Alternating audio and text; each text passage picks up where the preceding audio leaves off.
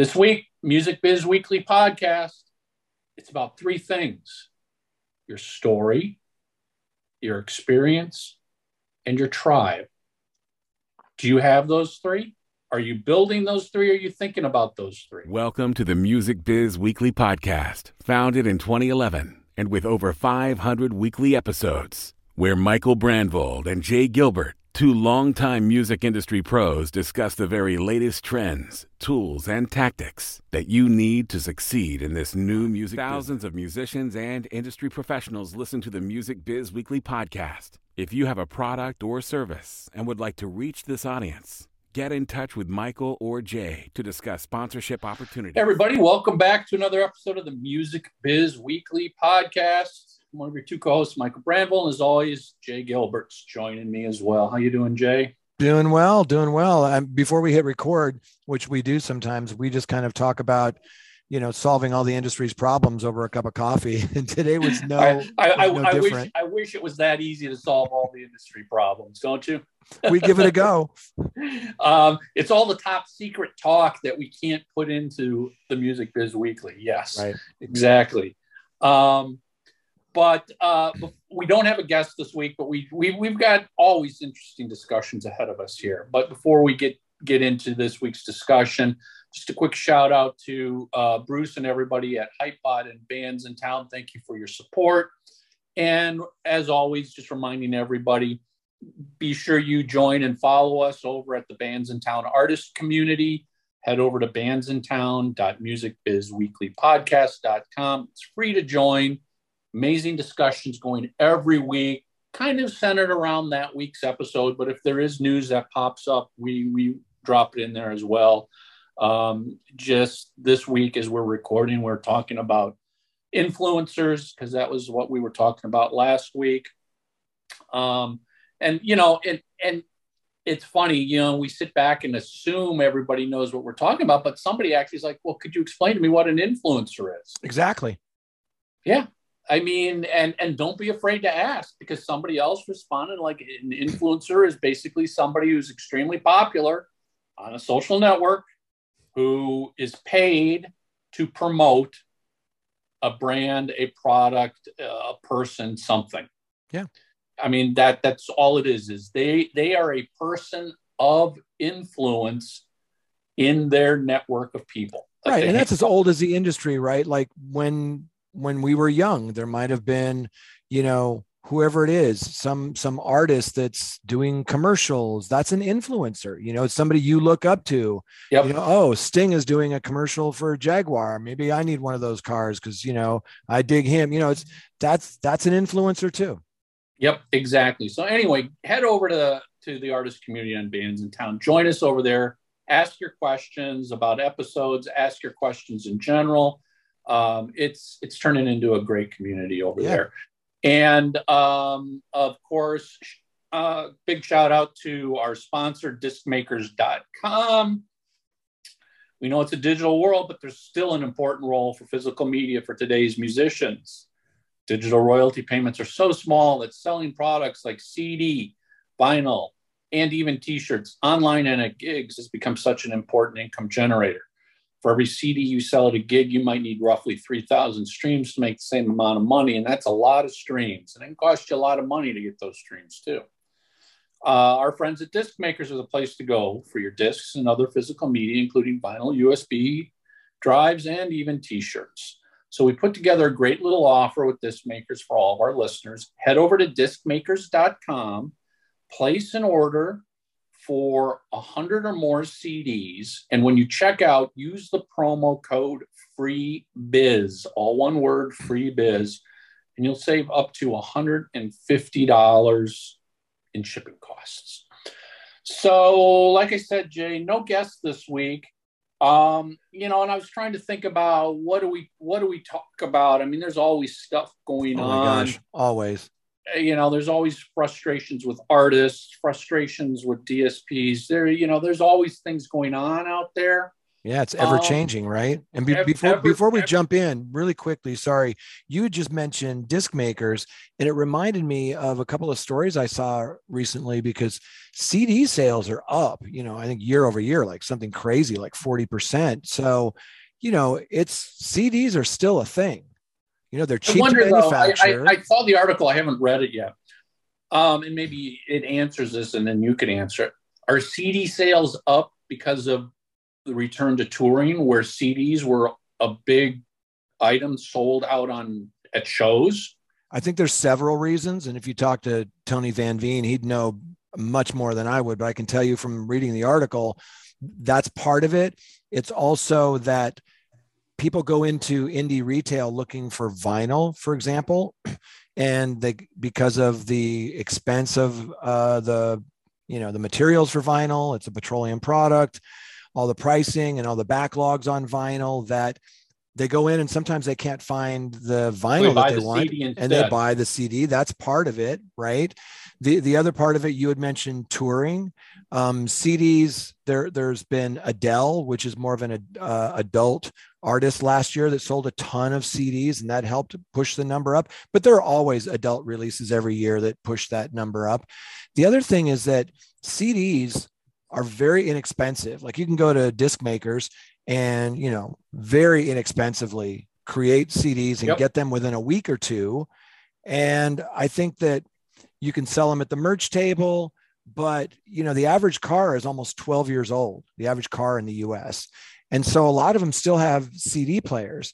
And I think people are, you know, maybe it was part of, uh, you know, during the pandemic, kind of the the lockdown, you know people are starting to look at their music a little bit more carefully but i love the fact that you can have that tangible physical thing because especially at the merch table as you mentioned that's something you can sign for your fans as we return back to playing live yeah exa- exactly exactly um yeah it'll be interesting to see if that continues if that reverses anything uh hard hard to believe it's going to continue to get bigger and bigger and bigger and permanently reverse things. I mean, like it or not, it's a digital world we live in.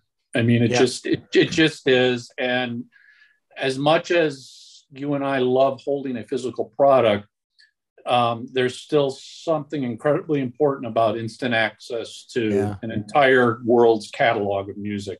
yeah do you find that you like for your favorite artists that you still buy physical i I, have been doing that with a lot of my favorite artists i don't mind just streaming you know things and discovering things and having you know music going on in the background when i'm working that sort of thing but when one of my favorite artists put out music i just love to have that physical thing that i can own and i was just looking at the numbers this morning um, this might surprise some listeners you're right. It is a digital world. It is a streaming world. In the US, streaming is 83% of the business. Globally, it's 65% of the business. And there are markets like Japan that are still primarily physical, like about half physical. Tower and, Records know, is still very big yeah, in Japan. Yeah, they have like 90 stores still in Japan, right? So in Japan, you would think they're so technology driven and so early on to technology, you know, with the Walkman and everything that you would think that that place would be very, very digital, but they really appreciate and still like that that tactile ownership. Yeah, you know, I I do for a small core number of fave artists, I will still buy some form of physical product. Whether do you, it's do you buy vinyl? Um, I will buy vinyl. I will, if vinyl isn't offered, I will buy the CD. Um, but I don't listen to them. I yeah. just buy them to support the artist. I still do all my listening yeah. streaming. Yeah, streaming. that's what that's what Will Page said. You know, I'm a big fan of Will Page and his book Tarzan Economics. He used to be the chief uh, economist or chief economist, whatever you call it, for uh, Spotify. Anyway, he had made a statement one time that um, he was told that almost half of vinyl sold today isn't listened to. And, you know, a lot of it comes with a download card. some of it doesn't. A lot of it gets framed. I have some on my wall, you know. I mean, Yep. I love buying vinyl and I do I do listen to it, but I love that today there's really cool liner notes, you know, and and sometimes colored vinyl variants. And you know, I bought one the other day, the Tears for Fears, the tipping point. It came with a 45 with two additional tracks. And I just I thought that was so cool. You know, um, I still like it's a whole different experience, right? When you when you put on vinyl, it's like what 22 minutes aside, you put that needle down, you can't just go you know clean the house. You have to be present. That's that is going to end pretty soon. So it's Right. more of that lean in experience. But i'm like you you know i'll buy a cd at a show to support an artist but then at, at my desk i'm listening to it on a dsp Yeah, and and and honestly, if if that artist doesn't have their tracks up on streaming, I'm immediately ripping the CD, putting the CD on a shelf somewhere, and now I'm listening to the digital files on iTunes. Um, you know, I would I would guess the last half dozen or so vinyl albums I bought are still all in their shrink wrap. Yeah. I mean, there there was there was nothing special vinyl or audio wise additional that made me want to open those up. yeah You know, like the last kiss off the soundboard live recording from Donington in in 96. I, I bought the vinyl on that unopened because I'm listening to the same music on Spotify. right You know, Right. I bought the last Cheap Trick album. I bought the last Styx album. what I about that the kiss destroyer um set were those set. Well i was all of that put on the streaming services like Yep. the demos and stuff too dem- demos, the the the 1976 live bootleg show, Yeah. all all up there. So, you know that that's sort that's something to consider. It's like, well, if you're selling a special vinyl package and you put everything up on streaming, of course, nobody there's less reason to buy the vinyl. There's less reason to listen to it. It did have So that booklet if- though which is pretty cool the, the booklet is great. So, you know, a consideration could be all right, well, don't put all of the bonus material up on the streaming service. The only way to get the bonus material is to actually buy the vinyl or buy Yeah. the CD. Yeah. It's a consideration. Um, but right now, for the most part, people are putting thing everything that's on vinyl or Yeah. that release Interesting. going up on streaming. So it's like, uh, okay, you know, unless you're in my core artist group of like five, six artists. Yeah. Those I'll buy. But if you're outside of that, even a fan, a band that I've been following for many, many years, I'm not going to buy if if it's all available streaming. I'm not going to go buy the vinyl. I'm not going to go buy the box set. If Yeah. you give me a reason to go buy it, I will. But but doing just an exact match on what was released physically to what's released digitally, I yeah don't need it. Yeah, I agree. You know, I got the Queen box set, which is all their studio albums. And what made it super compelling is it's all on 180 gram vinyl, which is a nice, heavy, high quality vinyl. Each album is on a different color variant, right? And if it didn't time out the right way and they had a blank side of one of the albums, they did these cool laser etchings, which was really neat. But the the real thing that sold me on it was it came with this like coffee table book with uh, you know this great narrative and photos and i think that's where some artists you know kind of miss the boat. And we were talking about that destroyer set and how cool that that booklet was because it really ties you back into that era. And i think that there was this time when record companies like rhino were you know gary stewart and his team over there were putting out these amazing box sets. You had a lot of that music already but you needed to have that box set because it came with a booklet with really cool stories and liner Well, notes or rarities or something. We, we, we've, we've talked about this in the past where it's no longer about selling music, it's selling the experience. exactly. So, Exactly. you know, uh, uh, we'll use the Kiss Destroyer box set as the example. It's not so much that I was buying all that music because I really wasn't. I had a lot of it. Yeah, there were some demos I didn't have. But again, all the music got put up on streaming anyway. The experience of the booklet, the story the booklet told about the music, the interviews in print about that demo song, producer Bob Ezrin talking about all that's the experience yes. you're buying because that you can't get yet. Right. I mean, again, there's actually physically no there. There's technically no reason all of that that print material also couldn't be online. It could be PDF. Yeah. And, but there's not the same. But yeah, yeah, I agree. There's something really, uh, I think, romantic about that tactile kind of thing. And and you and I talked one time about, you know, the I think the best experience kind of box set that I've ever seen was a Gene Simmons box. And that yeah. there were people buying it that won't even listen to the music. It wasn't about some of those demos, and some of those demos, you've heard it. Some of them are not very good quality. Not that they needed to be, but it it wasn't about the music. I know that sounds crazy, but it was about the experience of the scarcity, about the fact that he would present it to you, about the fact that there was something in the box set that was unique to that particular box set. Man, that's that's taking that experience to a whole nother level. And now there are artists who are doing that with Web3, like with NFTs. The whole collectible NFT thing has kind of crashed, but now people are getting smart and they're tying those NFTs into physical goods and experiences like box sets where you may get a lifetime you know ticket to shows by purchasing that nft or you may get uh, a meet and greet or something tangible like a signed test pressing that's tied to that and you can prove that you own it on the blockchain. Those are when you talk about experiences that's where i think it's exciting in the music business is how we can turn this streaming from being like a spreadsheet that you listen to into something much more immersive. Yeah i i I think too many artists, I mean, we've talked about this, you know, an artist's story when it comes to your PR. What's your story? And honestly, very few artists seem to think about the experience of their music as well. It's like, yep, just recording it, putting all the songs on CD. We're also doing vinyl and we're doing every streaming and digital service. And it's the exact same music everywhere. And it's like, okay, that's that's fine. You want to be where the customer is, but there's no experience to that. Mm-mm. There is nothing special about oh, you got to go buy.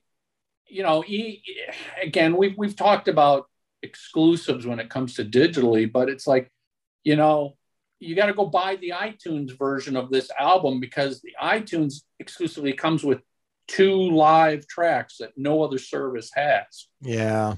Target the Target CD has something special. It's a different yeah. cover. I'm not a fan you know, of that. I'm not a fan of that, but that is thinking more about the experience of of acquiring the music and why are you acquiring it and yeah. i don't think a lot of people put any effort into what's the experience of acquiring it doesn't seem music, like it doesn't what's the experience of your release yeah. yeah yeah. You know, the and and and I'll be honest, I mean a lot of artists can't afford to think about it. I mean, they can barely afford to think about a release plan and they don't have the team or the time to plan it together. I mean, it's easy for somebody like Beyonce to think about all of this because she goes to her management team and her label and says, I want to do this. Now right. go make it happen. Right. Spend the money because money's not an issue. Right. It's easy but, to think about the experience when you're in that position. Right. And most people aren't in that position. And then we see it conversely, where there's certain artists that are so good, whether it's intentional or not, at getting their fan base to do a lot of that work for them. I'm thinking of BTS, I'm thinking of Kiss, I'm thinking of like the BTS army I mean, these folks they help each other. They purchase things for each other. They they they stream something over and over and over again to make sure that it charts. And they're not necessarily being directed by the band and management to do this. They have kind of roped this together on their own. And you and I both know whether it's Jimmy Buffett's Parrot Heads or Deadheads or the Kiss Army, these fans want their favorite artists to succeed and they kind of create their own experiences and you and I both know a lot of people who work for some of these artists they started off like you and me. They were just fans that ended up like you did working for the artist. And there's no better person to work for an artist than someone who understands that fan mentality and that experience. Yeah, eh, you're you're you're so right, and you know that that it's it's interesting as we're talking here how all of this and everything we've talked about for years weaves together. You know, understanding your fans, getting your fans to do this. Well, what does that mean? That means first you got to go out and acquire fans. Do you have yeah. an email list of your fans so you can communicate with them? Have you started a Facebook group, an official group for your fans to hang out and chat?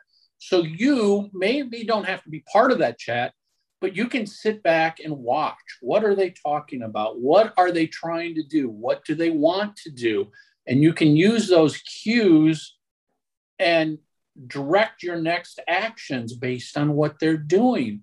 Yeah. Um, you know, yeah. and it gets back to, you know, the last thing so many clients worry about is, well, acquiring more fans. No, I, you know, I just spent six months recording this album. I want it released. I want to get out there. I want to start marketing it. Yeah, but how come for the last six months you weren't building that email list? Exactly. Yeah, that that is key. You know, it comes back to find your tribe. One of the first things we we talk about with artists and managers is who's your audience and and once you kind of determine who your audience is talk about who you want your audience to be and so you that informs your decisions about marketing because you and i always talk about kind of the three audiences right? You've got the commerce sales streams and downloads. Then you've got the other audience which is the butts in the seats right? And then you have that third audience which is social media. And these and youtube these audiences don't always overlap completely. So you you find out who your tribe is, but then like who are those artists that you want to collaborate with? Who would you like to open for? Who would you like to have open for you? Who are those fans of other artists that you know would dig what you're doing? And I think that's got to be in advance, like you said, of your release cycle. You have to have that conversation and a plan to reach them because if you don't, you drop that music in a marketplace and it's a it's it's a whisper you know nobody it's, knows yeah nobody knows and and sadly what i'm seeing so common is so many artists will like buy into everything we just talked about but they want it all done in three months yeah you know it's and it's just like eh, no it could take three years to put all the pieces together to make the yeah. introductions to to get your toe in the mo- water yep. at this this this group of fans to finally, uh, you know, two years from now, they've accepted you and you're headlining their event. It's a building process. It can't, it can't happen overnight. No matter what you see online and think happens overnight, nothing, nothing happens from zero to success in months. It, it may, was, it may look like it sometimes. It may but... look like it, but it you're you don't know the whole story. Seeing, you're not seeing the years that these artists put in. That's right. You know, just playing crap events and and networking and networking and networking and you know the first person they networked with 10 years ago said no but 5 years later they said yes because they kept networking that's a big part of your career yeah and that that's a part of your career that isn't tied to a release cycle. Right. I think that's, that's really smart. That has to happen all the time, regardless of whether you've released anything.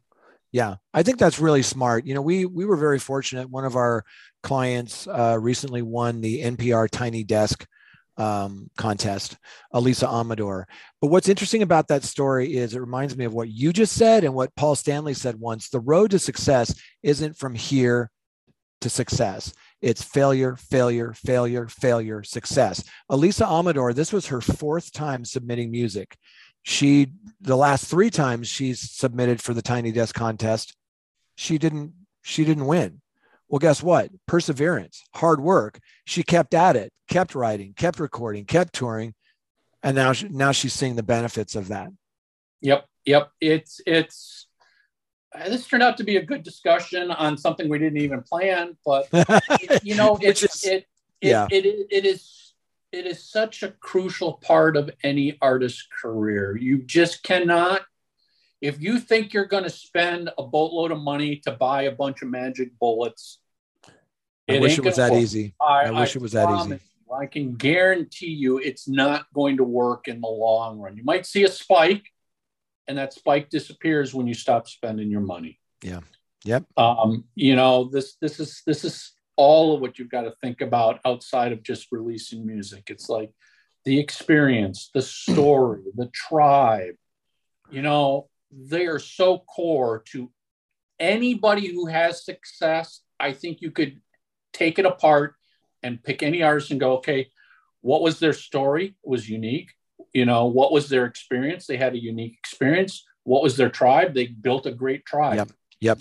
I couldn't and agree with you more. It didn't happen in one month, and it didn't happen in six months, and it didn't happen in one year.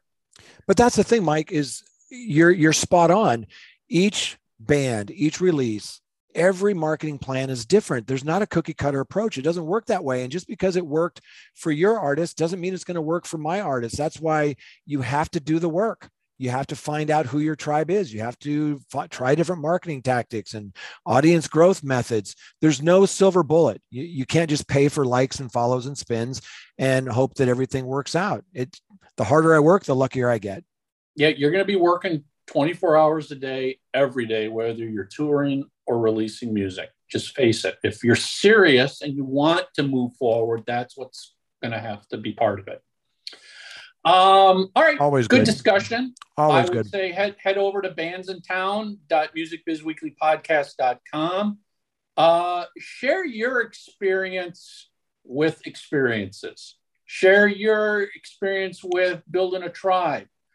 I would also love to hear, you know, if you buy vinyl or CDs, do you actually listen to that product or do you still listen to it digitally, whether it's a download or streaming?